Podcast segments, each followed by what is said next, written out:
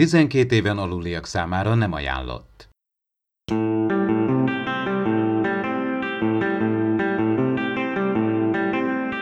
Ez itt az Impulzus Podcast, az űrszekerek Star Trek tematikus epizód kibeszélője. A fedélzeten Csaba, Attila és Dave.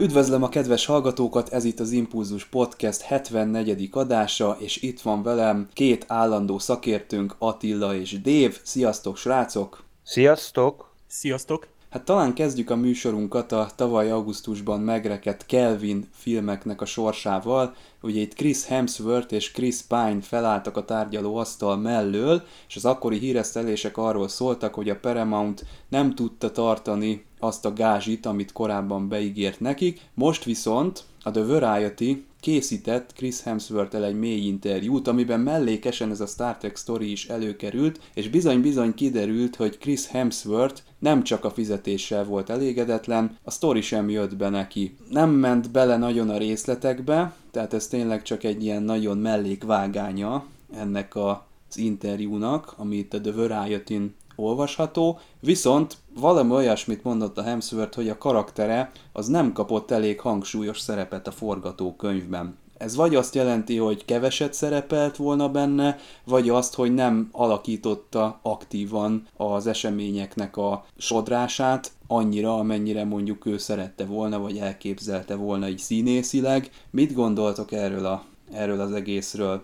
Valószínűleg itt a véletlen megkérdezés is szerintem egyfajta üzenet a Paramount felé, amit egyébként megszokhattunk az ilyen, akik már úgymond befutott sztárok, hát azért tudjuk azért Chris Hemsworth azért az első Kelvin filmnél még kétezer-kilencben nem volt olyan híres. A Thor filmek előtt állt, tehát még azt lehet mondani, hogy korán sem a legnagyobb sztárok között emlegették. Most már megengedheti magának azt, hogy beleszóljon a forgatókönyvbe, hogyan domborítsák ki az ő karak- az által játszott karaktert, beleszólt abba is, hogy idézőjelbe téve, hogy azért kicsit több pénzt szeretne bármihez. Tehát nem tudom, gondolom, erről szólt a vita tavaly augusztusban is, és szerintem még mindig erről van szó, hogy nem akar mellékszereplő lenni. Ő úgy gondolja, hogy vagy főszereplő, vagy nem. Az első Kelvin filmben az ő szerepe az tényleg nagyon pici volt, ezért az alapján is jogosan mondhatja, hogy nem jelentős a, a karakter. Hát itt viszont, ugye itt azt hiszem, a forgatókönyv időutazásról szólt volna.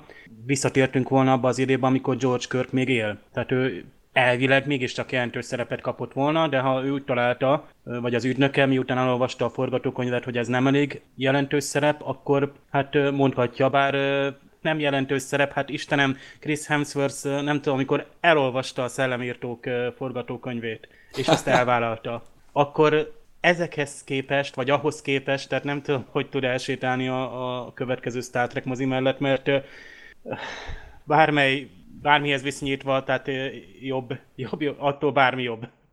Szóval azt nem tudom most máshogy mondani. Másrészt ott volt szó talán a James Bond franchise-ról, hogy ott, ott most lesz, vagy várható majd váltás, és mintha az ő neve is szóba került volna, bár szerintem lehet, hogy én azt nem jól olvastam, mert végül is a Chris Hemsworth talán ő ausztrál. És talán pont ő mondta is, hogy igazából még, ugye ez még egy teljesen, hát ő ugyan nyitott a lehetőségre, de voltak éppen, ha ő rajta múlna, akkor például Idris Elbát választaná, aki ugye angol, tehát londoni születésű. Egyébként súlyos maszkok alatt, hát láttuk őt a, a legutóbbi Star Trek moziban, de egyébként számos uh, mozifilmben meg sorozatban, tehát tényleg egy kiváló színész. Én is hát tudom képzelni James Bondként.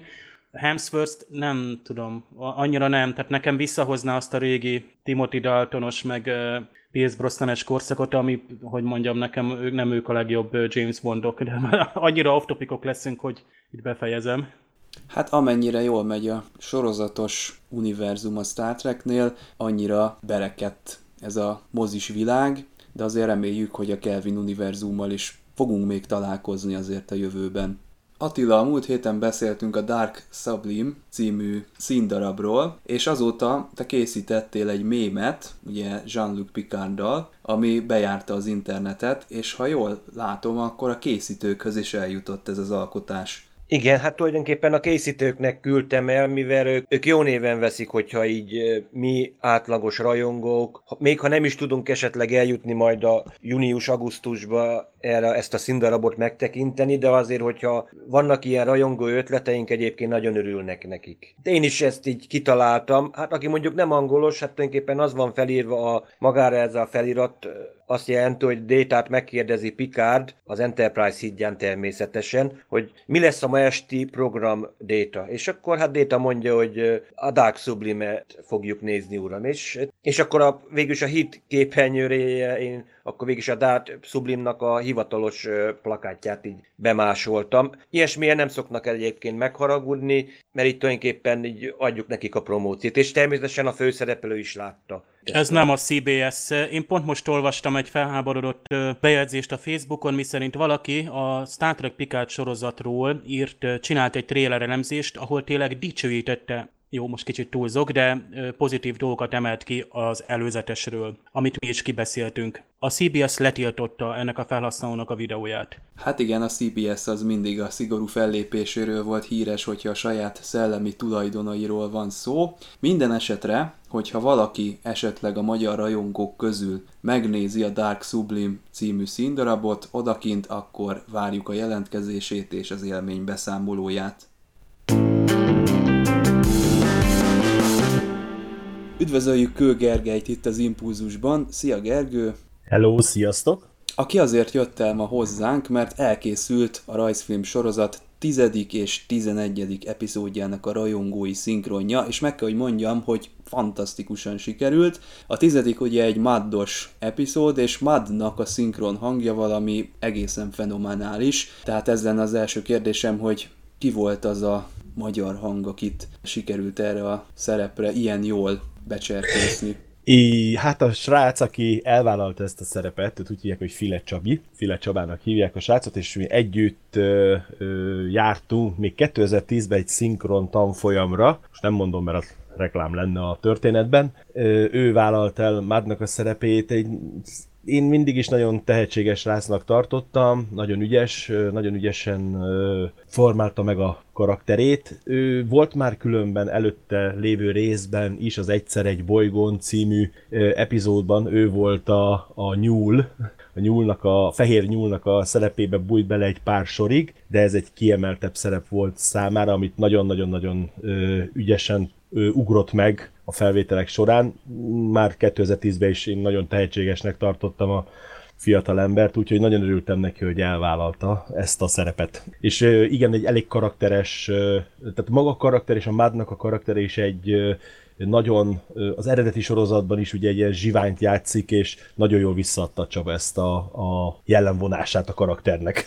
Nagyon sokat fejlődött egyébként a, a rajongói szinkronotok, amióta elkezdtétek. Van-e valami olyan munka metódus, ami, amit teljesen máshogy csináltok most már, mint a kezdet-kezdetén? Ugye azt tudni kell, hogy talán a feléhez értetek ennek az egész rajzfilm sorozatnak a, a szinkronizálásában. Először is nagyon szépen köszönöm a dicséretet, nagyon igyekszünk minden egyes résznél javulni, és igen, igen, ez egy nagyon jubileumi rész volt a tizenegyes, ugye ez a huszonkét részes sorozatnak a középső epizódja, a felénél vagyunk a történet feldolgozásánál, vagy szinkronizálásánál. Változtattunk-e valamit? Inkább azt mondanám, hogy mindenki kezd ráérezni a karakterére, főleg a főszereplők, egyre jobban adják vissza, vissza tudják ugyanazt a karakternek a jellegzetességét adni. Szerintem ebbe is. Mi is ugye egyre jobban csináljuk a hangfelvételeket, illetve én is, ugye én személy szerint, ugye, aki a szövegkönyveket rakom össze és készítem elő a többieknek, hát azért nekem is bele kellett tanulni, hogy most már tudom, hogy ki, hogy mondja, amikor előre fölmondom magamnak, ugye, hogy hozzáigazítsam a szöveghoz, akkor már látom azt, hogy kinek lesz hosszú, rövid. Az utolsó részeknél pótfelvételt egyáltalán nem kellett csinálnunk már, szerencsére, és megmondom őszintén, hogy nagyon, nagyon ügyesen tudják a lányok, fiúk is korrigálni, amikor a felvételek vannak, a, a esetleges bakikat, hibákat, amiket én elkövetek ugye a szövegkönyvnél. Úgyhogy most már tényleg egyre jobban belerázodunk ebbe a, a folyamatba. Főváltozás nem történt az utolsó négy öt hat rész óta, így, így. Inkább csak az, hogy egyre rutinosabbak vagyunk. Mi a legnehezebb dolog így a szinkronizálás, maga ennek a sorozatnak az elkészítése közben? Mit, mit tartalnál, azt mondod, hogy na, ez a legnehezebb, ez a legizzasztóbb rész mondjuk az egész munkafolyamatba? Hát a legnehezebb szerintem, hogy a angolból úgy adjuk vissza magyarul a szöveget, hogy az trekkes is legyen, igazodjon mindenhez. Tehát igazodjon a szöveghoz, hoz, hát a szájmozgást azt nem mindig tudjuk eltalálni, ugye itt az angol-magyarból kifolyólag, meg ugye rajzfilmről beszélünk, de ez talán a legnehezebb az egészbe. Röviden, mert ugye az angol az el, el két-három szóba elintézi azt, amit egy magyar körmondattal elvégez, a magyar szövegkörnyezetben egy egész mondatot rá kell húzni a karakterre, és ez, ez a legnehezebb szerintem. Az, hogy ezt eltaláljuk úgy, hogy a mondani valója is megmaradjon, a jelentése is megmaradjon, illetve azért elég sokszor bele kell nyúlni a srácoknak a, a, szín, hát a, ugye a feliratozásába, mert ugye azt ö, már többször hangsúlyoztam, és ismét kihangsúlyozom, és megköszönöm a srácoknak, akik vették a fáradtságot, hogy elkészítsék a magyar feliratát a sorozatnak, ugye ezt használjuk föl alapnak, viszont ugye pont ebből adódóan, hogy hozzá kell igazítanunk a szöveghosszhoz, a szájmozgáshoz, a magyar szöveget, ez a legnehezebb az egészben. Én így, így látom. Utána már felvétel, ugye ez a srácoknak nehéz, ugye akik fölmondják, ugye én is egy-két szerepet azért fölmondok útközben, és azért tudom, hogy milyen nehéz szinkronizálni. Úgyhogy én úgy látom, hogy ez talán a legnehezebb, hogy, hogy megtaláljuk az egyensúlyt a, a magyar, az angol, érthető legyen, trekkes legyen, és igazodjon tényleg a, a, a elváráshoz, amit egy Star Trek rajongó vár a sorozattól. Én a kezdetektől nagyon jól szórakozom a, a, a magyar változaton, nagyon hálás vagyok, hogy ennek nekivágtatok. Ez a két epizód, ez tényleg kiemelkedő, ez, ez maga az alapsztorik is, ugye itt a Maddos, a másik pedig az, amikor a legénység hát elkezd kicsinyedni, és amúgy nagyon jó tudományos magyarázat van, hogy a molekulák közti hely csökken, tehát folyamatosan is csak az élő anyag érintett, a, a dé en es, és bizonyos, tehát azt hiszem a korral, tehát a, azért csökkennek az egyenruhák és a szereplőkkel, mert azt hiszem abban is van, amilyen élőszövet van, tehát borzasztó jó, tehát itt lehet érezni, hogy ebbe az eredeti alkotók beletették azt, amit egy, egy igazi Star Trek epizódba bele kell, hogy tegyenek, mert kicsinyérnek az emberek és az egyenruhák is, viszont a tárgyak nem kicsinyérnek, tehát itt, itt, itt, itt most az eredeti alkotók között, meg az írók előtt teszem le, de természetesen ti előttetek, mert annyira jók már itt a hangok, itt már az er iksz és ugye az em er es is állandó hang, itt ráadásul plusz érzelmek jönnek be, hiszen a Maddos epizódban ugye bódolatba esik a legénység, és megint ilyen már volt is, de most megint, mert most Spock is szerelmes lesz csepelnővébe, de még em er es is, azt hiszem, most Kottynak motyog szerelmes szavakat, miközben ilyen kőlényekkel is meg kell küzdeni. Gergely, azt tudom, hogy te is, te is voltál hang, de azt nem mondd, hogy te voltál az egyik kőlény. Elnézést! Tudom, hogy a, a Terratin incidensben voltál, igen, mint hang a stáblistából. Ott, ott ki, ki, ki voltál, kit alakítottál? A legvégén a Terratin vezető a kapi... voltam. Ja, vezető. A Terratin vezető voltam, aki megtiltja ugye a Körtnek, hogy ugyan már ne bombázd, hogy hívják ott a városomat, mert ne lőd szét a városomat. Igen, az voltam, az voltam én az epizódban.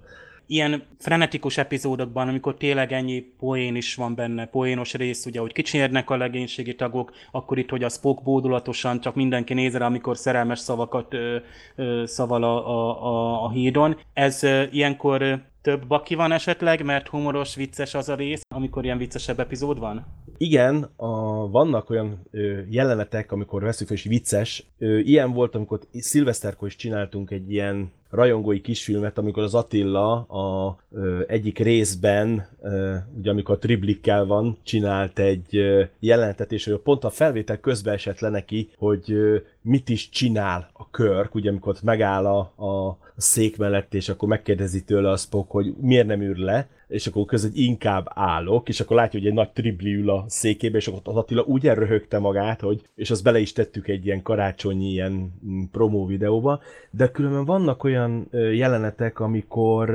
a srácok sokkal jobb szöveget adnak, mint amit vagy a srácok, vagy én kitaláltam. Ugye a Dénes volt, amikor az Arex hadnagy is bebódul, és ott gitározik, és akkor végén mondja, hogy de valaki figyeli Spockit. De ez, ez annyira természetesen jött, hogy, hogy mondtam, hogy ezt benne kell hagynunk.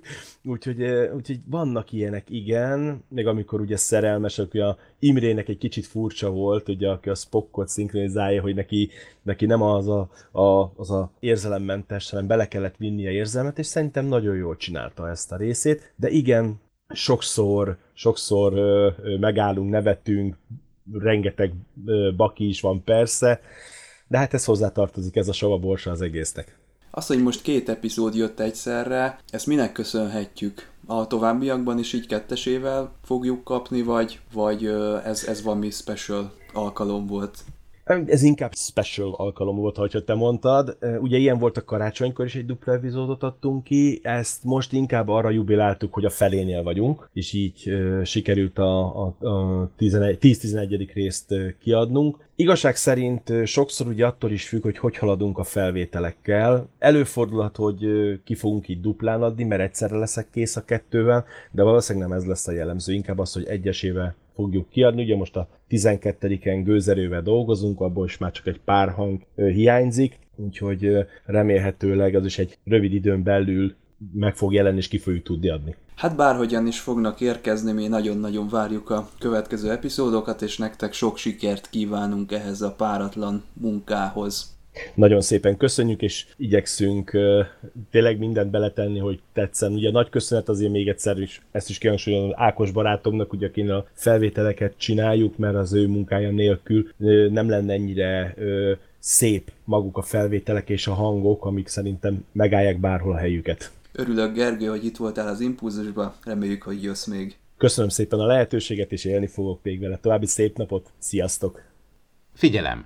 A műsorban spoilerek bukkanhatnak fel.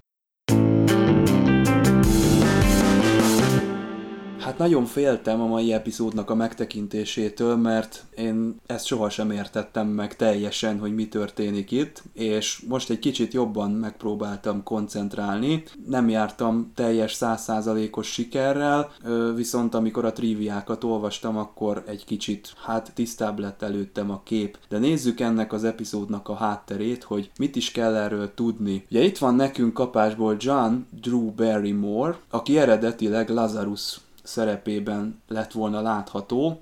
Ő azonban egész egyszerűen nem jelent meg a forgatásokon. Nem tudjuk azóta se, hogy ez miért van. Valószínűleg hát ő akkoriban azért egy elég neves hollywoodi színész volt. Bőven benne van, hogy lenézte ezt, a, ezt az egész Star Trek-et. Ugye ne feledjük, hogy akkoriban a sci-fi sem volt annyira egy megbecsült műfaj, mint napjainkban.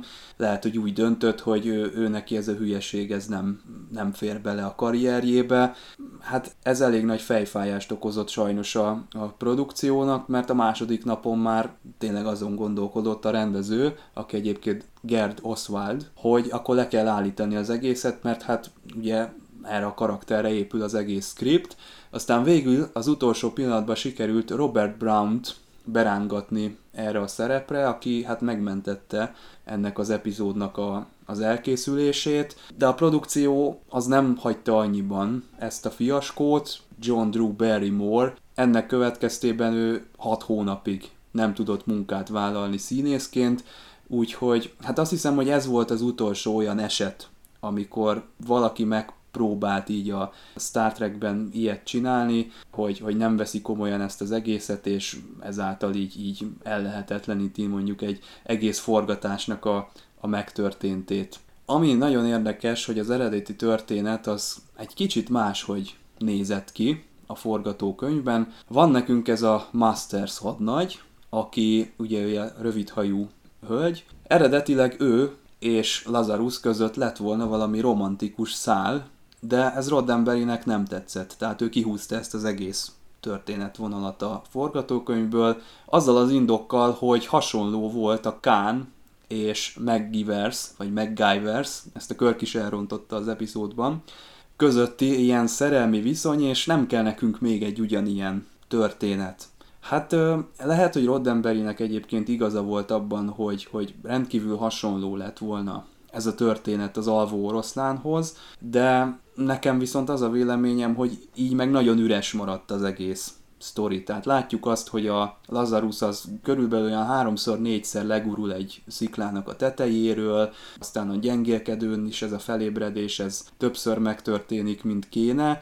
Tehát azt látom, hogy itt, itt jót tett volna azért valamiféle B-plot ebben a történetben, ami, ami kicsit feldobja ezt az egész cselekményt. Nem tudom, hogy ez a romantikus történet, ez, ez mennyire lett volna helytálló, de azért, azért lehet, hogy nem véletlenül írta bele ezt az író ebbe a, az alapszituációba.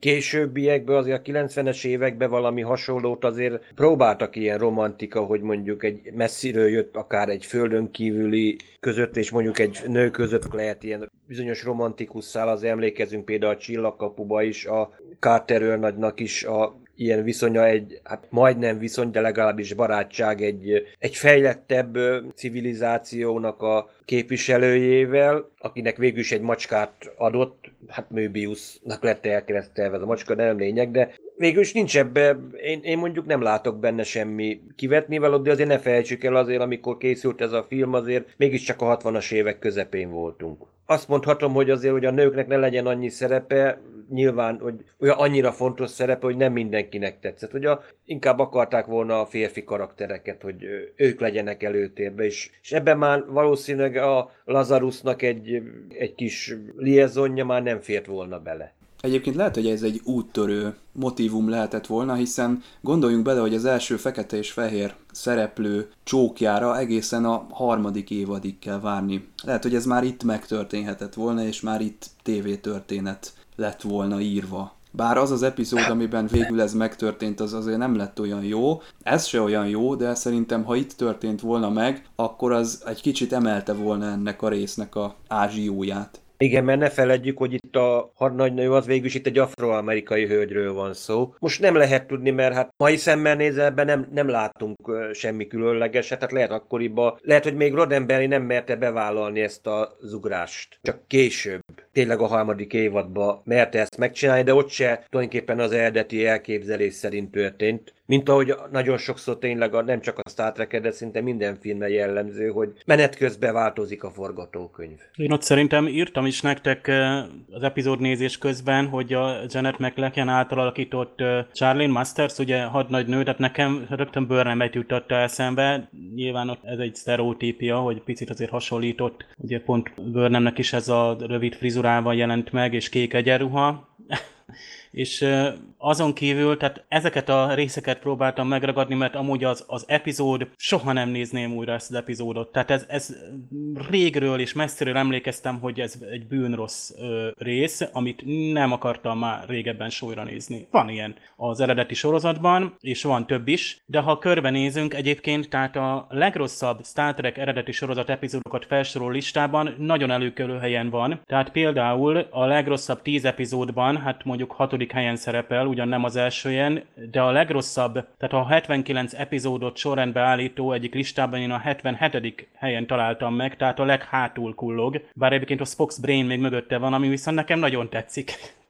Tehát egyszerűen annyira relatív már, hogy kinek mi tetszik az eredeti sorozatban, tehát például én ezt az epizódot be nem mutatnám senkinek se, hogy nézd meg, mert ez az eredeti sorozat is ilyen, a, a Star Trek így indult, pedig mennyire izgalmas, párhuzamos univerzumok vannak benne. Tehát egy másik, másik dimenzió, tehát főleg amikor Spock meg Kirk erre rájön, és megint játszunk ezzel a szokásos, már megint ilyen toposz, hogy valakiből kettő van, és hogy melyik kicsoda, és persze, hogy nem látjuk, amikor helyet cserélnek. Vannak sziporkázó jelenetek, amikor ugye Kirk megkérdezi Spockot, hogy mit talált, Spock csak annyit mondsz, valami lenyűgözőt. Akkor a, a, a, a Spock, vagy a McCoynak is ezek a jó kis beszólása, hogy azt az izompacsirat azért küld el, úgyhogy a vörösingesekről van szó. Nyilván ott a vörösingesek föllépése is nagyon izgalmas, ugye itt a külszíni jelentek, ezek a Vasquez szikláknál játszottak, és hát amúgy ez az Aréna című epizóddal hát nem egy időben, hanem utána készült, tehát a Gornos rész után, és ugyanott a Vasquez szikláknál forgatták a külső jeleneteket, és hiába, hogy a külső helyszínek azok mindig izgalmasabbak, itt, itt tehát azok is, azok is kiábrándítóak, és, és nem tudom, tehát főleg ezek az effektek, ami miatt egyébként ilyen sokat várt, hogy huszadiként forgatták, de huszonhatodiként került adásba. Sokat dolgoztak, hogy ezek az effektek megvalósuljanak, de azok, azokat már én nagyon kínosnak találom. Tehát sajnálom, itt meg kell mondanom, rengeteg dolgot élvezek az eredeti sorozatban, nagyon sok mindent, de, de amikor, tehát ezek, ezek nekem nagyon kínlódó részek megnézni, főleg azért, mert van valami nagyon jó és eredeti sztori, amit viszont a pont az akkori hát színészi játék viszel megint. Ez ugyanaz, mint a Star Trek kettő, hogy van, aki isteníti, míg van, aki, mint például én, azt mondom, hogy a, a színészi játék, tehát Ricardo Montalbán öregbíti azt a részt, és nagyon. És ö, van, aki meg most vitatkozik velem nyilvánvalóan, hogy hát ez, ő, ez, ez fantasztikus volt abban a részben, és Kirknek méltó ellenfele, de, de én szerintem már nem. És akkor itt, itt jön be az, hogy azon is összeszoktunk veszni, hogy melyik, a, melyik Enterprise híd néz ki jobban. Az eredeti sorozat, vagy a felújított hajó, vagy a, a új Kelvin filmekben megjelenő hajónak a hídja, vagy a, most a Discovery-ben megjelenő Enterprise híd. Nekem ugye ez néz ki a legjobban, amikor az igazi kapcsolók vannak, igazi gombok vannak. És még ugye itt egy felmentés adok, hogy ott van a Lazarusnak a hajója, ugye ez a hát időhajó, vagy időkapu, vagy nem is tudom mi volt ez. Hát azért azt, az, az, az egyedi volt, tehát ilyet még nem láttunk a Star Trekben, tehát itt, itt valóságos u f o volt ez, és azt szerintem az akkori u f o mániára kicsit rászállt ez, hogy egy kicsit legyen még, még izgalmasabb.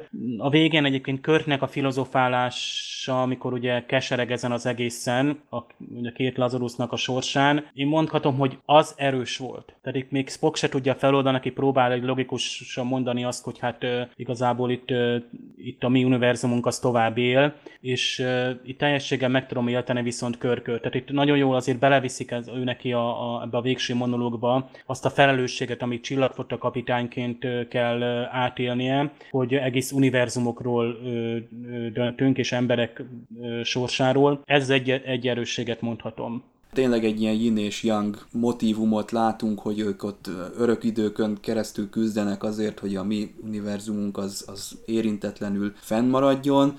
Ezt persze ebbe is bele lehet kötni, hogy most akkor ott vannak ebben a, hát nem is tudom, hogy mondják, mágneses folyosón, vagy valami, valami dimenziók közötti térben. Ott van ez az őrült, aki, aki örökké csak verekedni akar, de hát neki is elfogy egyszer az energiája, és le kell, hogy pihenjen, meg ott enniük kell, meg mindent, tehát ők csak elpusztulnak egy, egy idő után, és nem kell a örökké valóságig ott bunyózniuk. Mindegy, hát ez már ilyen, ha kicsit kitekintek a filozófiai rétegekből, és ilyen földhöz ragadtabb értelmezésbe kezdek, akkor jönnek elő. De ez a vége nekem tetszik, és valahogy így feldereng nekem az, hogy volt ebbe valami ötletcsíra ebben az egészben, csak tényleg el van nyújtva az eleje, amíg eljutunk idáig, tehát tényleg hatszor-hétszer ott fetrengenek. Ugye amikor már Kirk is föl kell ott a párhuzamos dimenzióba, akkor én már kínomba arra gondoltam, hogy ez valami ilyen alkoholizmussal operáló ilyen allegória, hogy ott be vannak rúgva, és mindig fölkelnek, tehát már nem,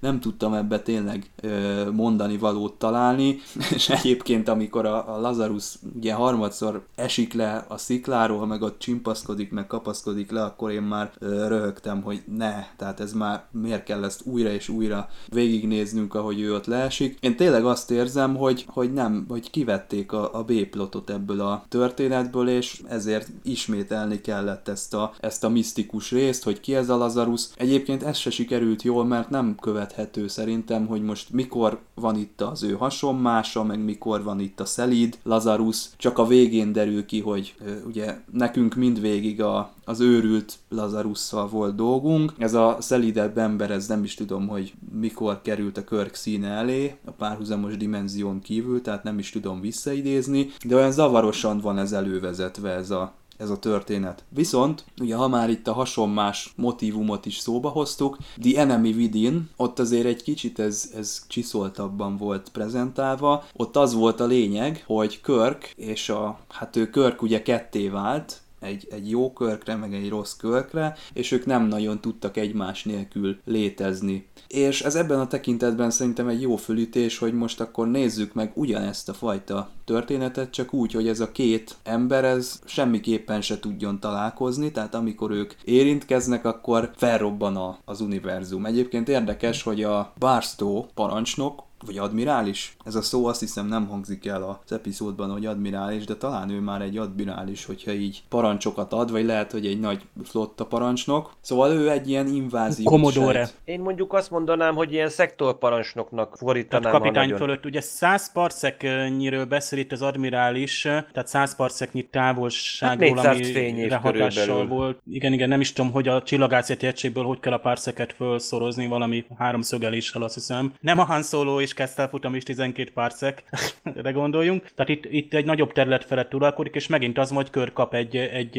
egy küldetést, és aminek egyre nagyobb tétje van. Tehát először ez a szokásos toss plot van, hogy jaj, jön valaki a fedélzetre, és egyébként én észrevettem, hogy a vendégszínészeken, vagy ezeken a, tehát azokon mennyi sok múlik. Tehát akik akkor csöppennek be az egész Star Treknek a világába, és hogy némelyikük nekem például pont a színészi játék, vagy ugye ezek a szikláról zónások, azok tették úgymond nevetségessé a, a sztorit, ami alapvetően borzasztó izgalmas. Tehát mikor Kirk meg Spockot vakarják a fejüket, hogy itt van egy másik dimenzió, de ez nem a mi univerzumunk, de mégiscsak azonos helyen és azonos időben van. És Spock ráadásul kijelenti, hogy a párhuzamos univerzumoknak a, a, a léte az tudományos tény. Ez már nem ugye a, a töpolféle száz évvel ezelőtt, hogy még csak az időutazásban sem hisznek a vulkániak, tehát Spock kijelenti, hogy van párhuzamos univerzum, és van egy lyuk. Sőt, itt anyag és antianyag ütközés az hasonló. Tehát tudományosan nagyon jó. Tehát olyat vezet be megint ez az epizód, ami még soha nem volt ilyen. Tehát tényleg valami lenyűgöző. Akkor itt van ez a jármű, ez az egész, ez az átjáró. És az egészből az veszi el az élét, hogy az akkori kor nézőjének ugye a tudományos mondani való mellé kellett valami akció. És az pocsék. Tehát ezek a szikláról lezónások,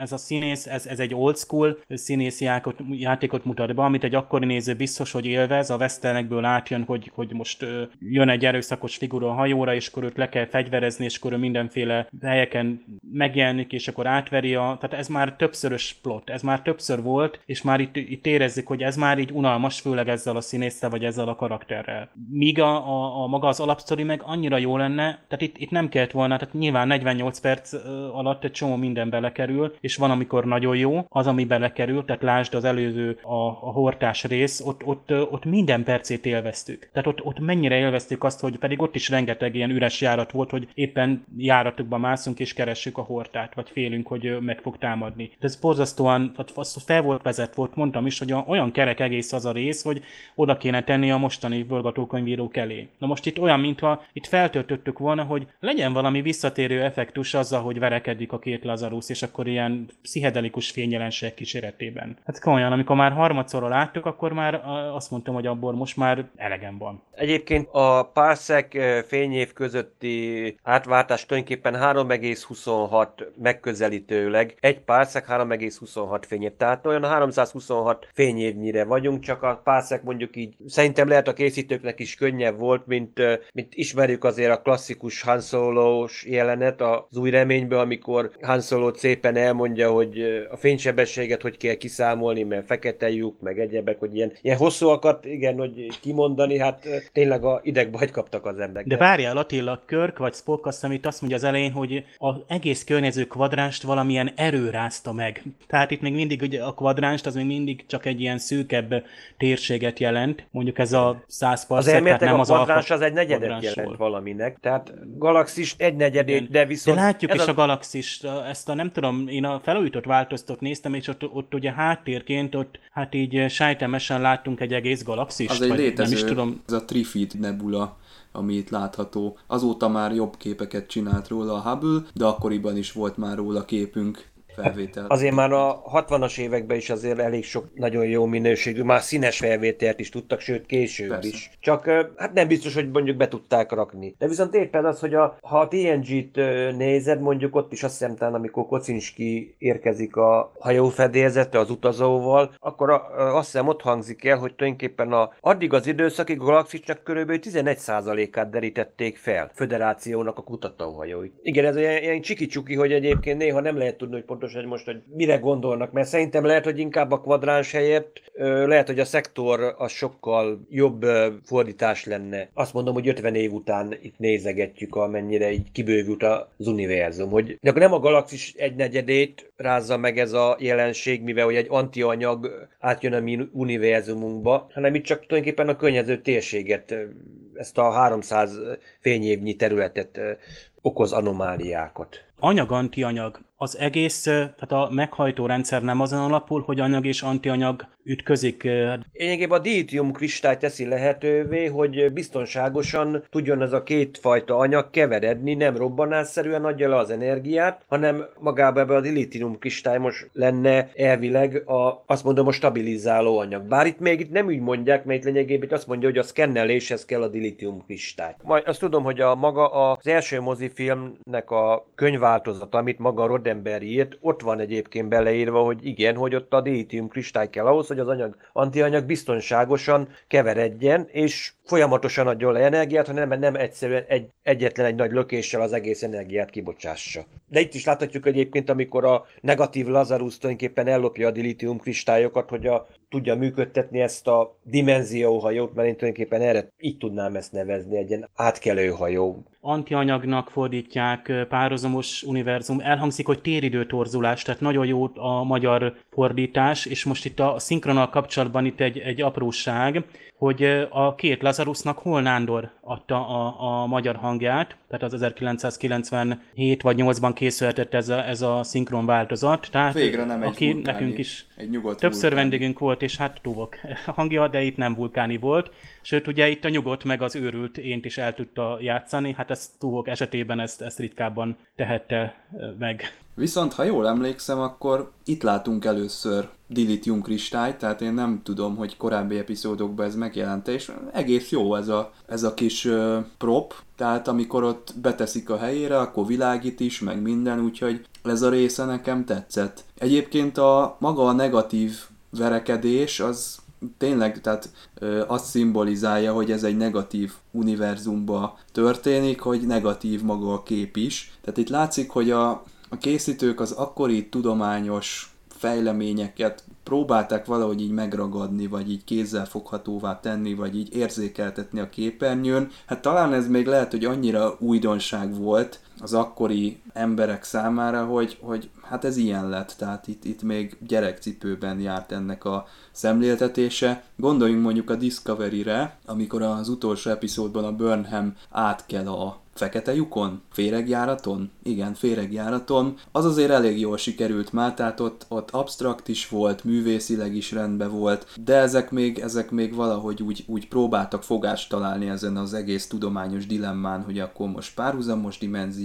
meg antianyag. Ez az antianyag egyébként érdekes, mert ö, rákérdez Kirk a Lazarusnál, hogy akkor önök most antianyagból vannak, tehát nyilván oké, okay, fogadjuk el azt, hogy a két univerzumnak van valami polaritása, de hát nyilván ők nem úgy fognak magukra gondolni, hogy ők az antianyag, hanem nekik az lesz az anyag, amik ők, és a másik dimenzió lesz a, az antianyag, tehát ez is ilyen, kicsit ilyen furcsa szemléletbeli kérdés. Nem tudom egyébként, hogy létezhet ilyen, ilyen antianyag dimenzió, ezt majd Vince Miklóstól meg fogjuk kérdezni a Parallaxisban, és akkor talán majd okosabbak leszünk egy kicsit. Tudjuk, hogy azért megpróbáltak már nálunk, kísérleteztek az, hogy antianyagot próbáljanak létrehozni, és ha jól tudom, csak ilyen néhány milliódnyi másodperc, hogy tíz valamenyedik hatványán, tehát a másodpercnek nagyon egy töredék részéig tudnak így létrehozni bármiféle antianyag részecskét, akár antineutront, antipropotont. Ez elvileg ezek léteznek. Csak az, hogy most az a mi világunkba mennyire stabilan tudjon létezni, azt viszont egyelőre szerintem még maguk a tudósok is még vitatkoznak rajta. De elvileg elképzelhető. Lehet, hogy a egy másik világban meg nekik elképzelhetetlen, hogy az elektron az negatív töltésű legyen. Mondjuk érdekes, hogy itt már, amit egyébként a, a, itt a párhuzamos dimenzióknál, itt, hogy ezt az időn kívüli, ezt a folyosót, amit itt emlegetünk, hogy ezt azt hiszem talán a különböző elméletekben is benne van, hogy vannak, van a téridő kontinuum, és akkor a másik téridő kontinuumtól elválasztó fal, az lényegében a falnál, itt még van egy, még egy, még közte van egy ilyen dimenzió, ami nem tér, nem idő kontinuum. Ott nem létezik se a tér, se az idő fogalma. Tehát ami tulajdonképpen biztonságosan elválassza. Verekednek, ugye, és ezért nem robban föl a mi univerzumunk, mert ott a köztes térben vannak. Persze, tehát egy köztes tér, ahol tulajdonképpen sem az antianyag univerzum, sem pedig a mi univerzumunk törvényei nem, nem érvényesek. Ott gyakorlatilag az olyan, mint hogyha ilyen, legjobban azt mondanám, mint egy borostyánnak képzeld el, abba a borostyánból beleesik bármi, akkor az úgy marad. Csak számukra úgy tűnik, mint az idő lenne. Úgyhogy ők az idők végtelenségig tudnak ott birkózni, mert egyszerűen az anyagi univerzum szabálya, akármelyik univerzumot nézzük, nem érvényes rájuk. Egy olyan térben vannak bezárva, ahol a hagyományos törvények nem, nem léteznek, nem működnek. Ezért is nem robbannak ők ott ketten fel, mert gyakorlatilag ott nem számítanak olyan anyagnak, hogy el, reakcióba lépjenek egymással, mert nincs, nincsen olyan tér, ahol fel tudnának úgymond robbanni, vagy pedig egyesülni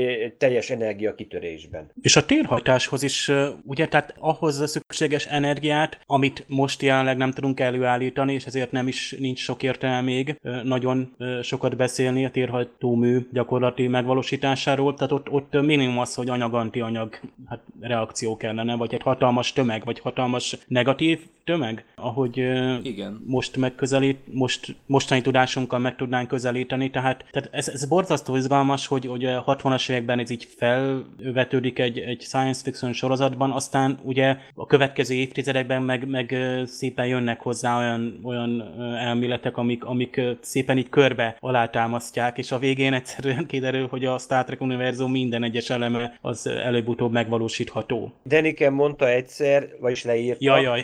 leírta Deni... a laikus kitalálja, a tudós elmagyarázza, hogy ez nem létezik, utána jön a mérnök és megvalósítja. A Star Trek ez ugyanez szinte. Hát, hát nézd meg, amit ha hatvanas években megnézel bármit, akár azt a kis mini tablettet, vagy azt a zsebkommunikátort, gyakorlatilag már túl haladtuk azt a technikát, amit ők háromszáz évvel későbbre ö, kitaláltak. Jó, mondjuk térhajtóművünk nincs, nagyon sok minden viszont megvalósult abból, amit ott, ott leírnak, mint jö, messzi jövőbeli technológiát, sőt, túl is haladunk. Tehát bármi lehetséges. A Star Trek is ebben a... Abszolút, és pont ezt én, ugye onnan indul ki a hatvanas évekből, és ugye nekem ilyen visszaférő fordulat, hogy a Star Trek mindig a jelenkorból kell kiindulni, viszont én azért imádom, és most elárulom, hogy miért imádom az eredeti sorozatnak a díszleteit például, mert nagyon szeretem a hatvanas évek. Tehát a hatvanas éveknek a, egy nappali hogy volt berendezve, vagy egy, egy, egy, egy, egy munkahely. Tehát az, az egy kedvenc korszakom, ezek a, a világháború után ötven-hatvanas évek azoknak a, a teljesen hétköznapi polgári, vagy, vagy egy gyár, hogy nézett ki, és ezért onnan kiindulva imádom, hogy miket jósol a tosz, és ott egyáltalán nem tűnik úgymond semmi sem nevetségesnek. Nyilván, hogy színes csövek azért, hogy még látványosabb legyen, és abból a szempontból semmi bajom nincsen, amikor ilyen látványverekedések meg lezolnások vannak, azok zavarnak, mert az, azt, azt érzem, hogy ott kicsit úgy, úgy ínogott a, a forgatókönyv, hogy érzik, hogy nincs a fő plot, az nem viszi előre, vagy nem nagyon halad, vagy nem mindenkinek lesz érthető, és akkor tegyünk bele ilyen ö, akciókat. Egyébként itt olvasgattam a forgatókönyvíró Don Inglesről, hogy gyakorlatilag mennyire hasonlított Roddenberryhez a karrierje, hogy, hogy mindketten a Los Angeles-i rendőrségnél szolgáltak, és csak aztán mentek a tévéhez. Aztán Ingalls egyébként csak ezt az egy forgatókönyvet írta, de aztán a nyolcvanas években a té jé Hooker sorozatnak a producere volt, ahol hát ugye William Shatner ott volt a főszerepben. A színes csövek az nem véletlen, mert ha manapság megnézel egy gyárat, vagy akármilyen műszaki berendezést, azért az ilyen színkódolás, az mai napig egyébként létezik, hogy gázokat, folyadékokat, folyadékoknak a típusait különböző színű csövekbe kell vezetni, úgymond egy, egy, egy, mondjuk egy létesítménybe, hogy azért tudjad, hogy azért a, most nem mindegy, hogy most a vízcsőnél gyújtol rá, vagy pedig éppen ott, ahol mondjuk, mondjuk benzint vagy gáz szállítanak abba a csőbe. Így van, mindegy. És üzemeknél nagyon igazad van, Attila, és üzemeknél, ahol ezt nem alkalmazták, és egy bizonyos átmérőjű csőnél egyszerűen húsz-harminc-ötven év múlva hozzányúlva egy bontáskor egyszerűen nem tudja a szakember, hogy milyen csőhöz nyúl. Egyszerűen nem tudja, mert ha nincs kezében a tervrajz, a akkor, akkor azt, azt nem lehet tudni. Például itt a Star Treknél látjuk, hogy nem fölösleges dolgok vannak, tehát lásd mondjuk egy, egy, egy pulton, tehát minden, mindennek van valami funkciója, legalábbis megnyomják ott a pultokon. Most a pultokot, figyelitek a A hídon uh, hogyan váltakoznak a pultnál ülők? Hát nyilván ez az epizód is rögtön azzal kezdődik természetesen. Gyönyörű bolygókép van egyébként az új változatban, a cé gé i gyönyörű szép ez a bolygókép. Egy ilyen kicsit barnás, talán sivatagosabb, nyilván ez a sziklás tájnak megfelel. El, ilyen flyby-ban elsuhan az Enterprise, gyönyörű szép. És uh, jó, mondjuk már öregszik az Enterprise modell, a cé gé i modell már úgy kicsit öregszik. Nagy kár, hogy ugye ott nem tudták az eredeti modellt beletenni, hogy tehát a, amit stúdiómodellel forgattak azokat a részeket, de ott a felújításkor már azt hiszem, ott nem volt olyan jó minőségű az, vagy nem volt elérhető. És hát természetesen hogy indulna a, egy normál nap a hídon, vagy amikor a néző betekint a hídra, hogy jön egy segédtiszt egy falatnyi egyenruhában, hogy egy, egy vöröshajú csinos hölgy, aki szépen átadja a Kirknek az alárnivalót, és aztán jön, hát Spock észrevesz valamit, tehát a szokásos felütés, de hát a néző már szinte eleve számít erre, hogy Spockot görnyed A, amiben bele szokott nézni azelőtt, és akkor valamit mond hirtelen ki, kijelent, hogy mondjuk a bolygó nem is létezett, és akkor a néző azért itt felkapja a fejét, ha van már egy kis sci-fi műveltsége, hogy eltűnik pillanatra, eltűnt a gravitáció, meg a mágnesesség is, akkor ott az valami nagyon durva. Tehát a, a, nyilván, hogy ez a Tehát itt, itt a science fictionben valami borzasztó nagy, tehát ebből írnak egy, ebből lehetne egy regényt írni. Ebből lehetne egy nagy mozifilmet is csinálni, ha szépen ezeket a apróságokat, mint az akciójelenetek, azokat jobban megírják. Tehát itt, itt, itt ez, ez öregíti ezt, a, ezt az epizódot nagyon.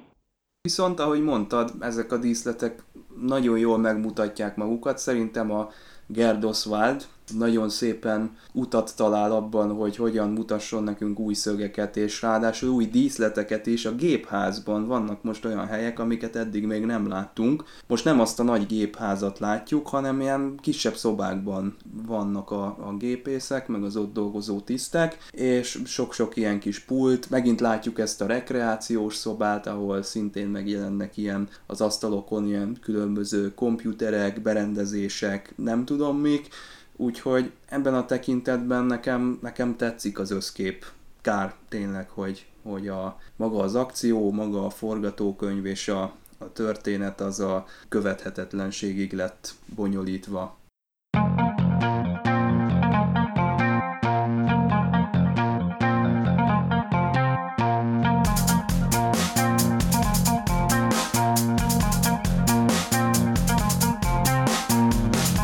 Ez az epizód, ez valami olyat próbál nekünk mutatni, ami az akkori technikai feltételek szerint még úgy tűnik, hogy nem volt bemutatható. Párhuzamos univerzumok, antianyag, egy ö, dimenziók közötti tér, ezek, ezek félresiklottak, és nem, nem tudták úgy prezentálni nekünk a készítők, hogy, hogy mi is megértsük, illetve, illetve ami ennél is fontosabb, hogy élvezzük ezt a részt. Mert én azt gondolom egyébként, hogy nem kell mindent megérteni. Tehát a, a, lehet úgy is jól szórakozni, hogy az ember lát képeket egymás után, és nem kell, hogy ezt mindig racionálisan meg tudjuk magyarázni.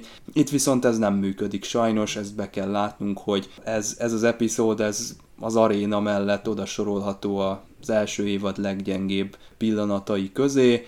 Kitett magáért mindenki, tehát a Robert Brown, akit az utolsó pillanatban sikerült beszervezni, hát most képzelhetitek, hogy szerencsétlen, hogy tanulta meg ezeket a szövegeket, meg hogy tudott felkészülni erre a szerepre, amikor már úgy hozták be őt, hogy már ment gyakorlatilag a forgatás, tehát ő rajta igazán nem múlott ez, a, ez az egész dolog. Ahogy mondtam, a Gerd Oswald is tök jól kezelte a, azt a helyzetet, ami, ami maga az Enterprise, és, és a, a bolygó is szép. Hát az, ami, amit nem tudott bemutatni, ezek a tudományos dolgok, azok, azok hát olyanok lettek, amilyenek.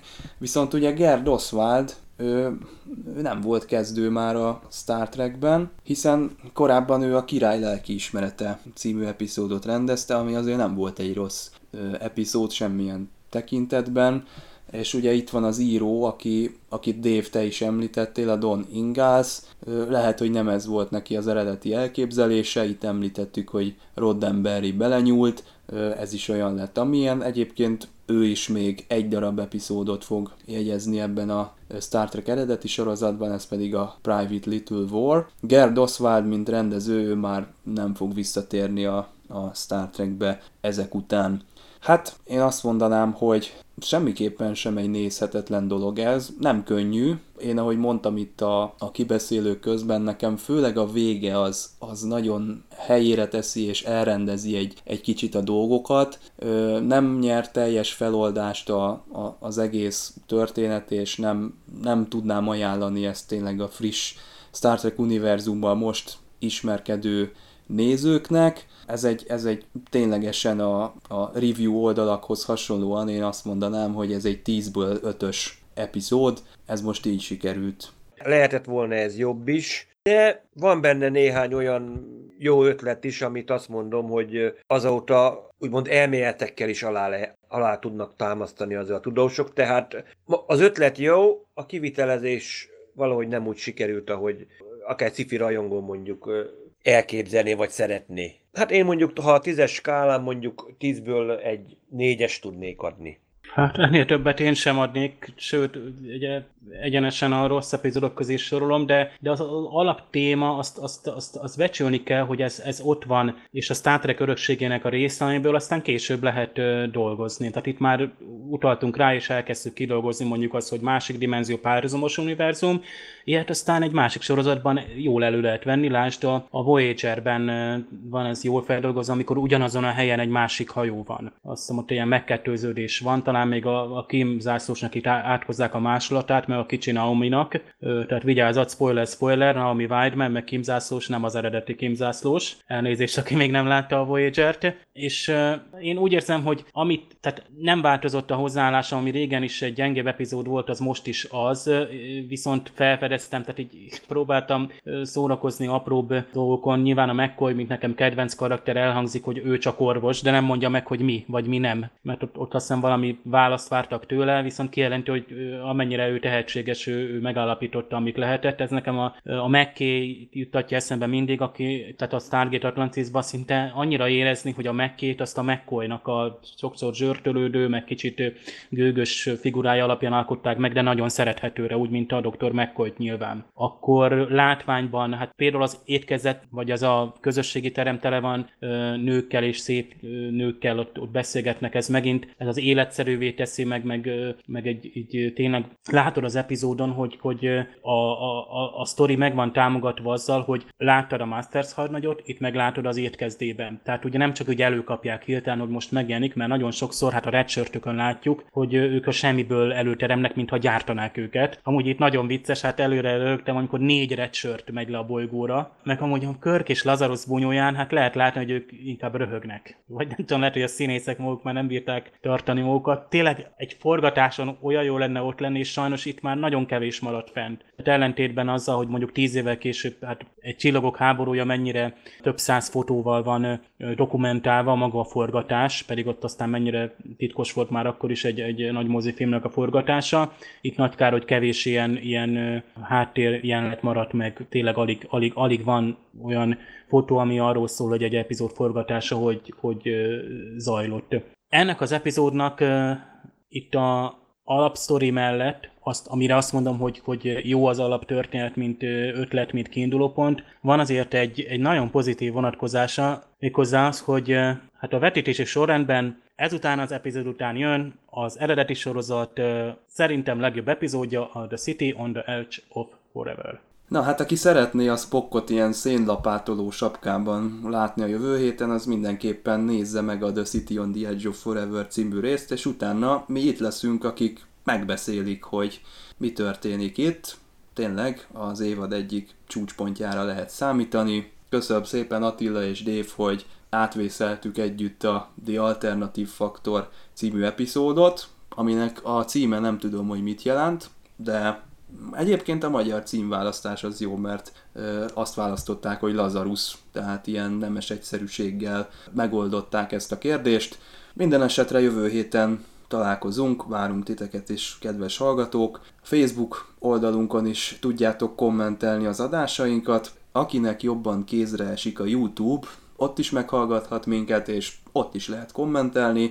és aki azt hitte, hogy ennyiben kimerül az egész, még egy harmadik dolgot is tudok mondani, a SoundCloudon is megtalálhatóak vagyunk, és ott azt hiszem, hogy még a lejátszás közben bizonyos pillanatoknál is lehet kommentálni, tehát akinek ehhez lenne kedve, vagy erre érez késztetést, az teljes nyugodtsággal megteheti ezt, de most már tényleg elköszönök, sziasztok!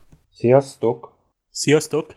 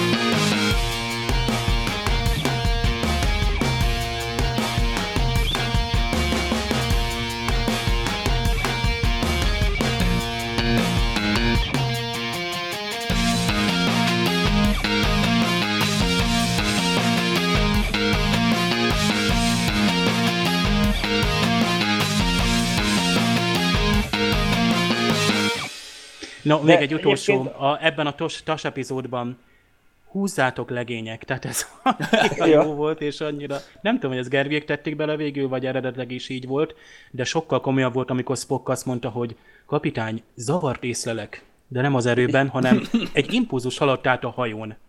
Ezt, ebből lehetne egy sportot csinálni. Ja. Az ez impulzus áthalad. tizenegyes? Én pont a tízes a... néztem csak meg. Ez a legkicsinyülős. Ah, azt nem néztem hát meg. Az hát ha ezt láttam lesz. volna, akkor, akkor biztos beleteszem, de mindegy. Hát a fátyolegerek azok hatalmas sztárok lesznek.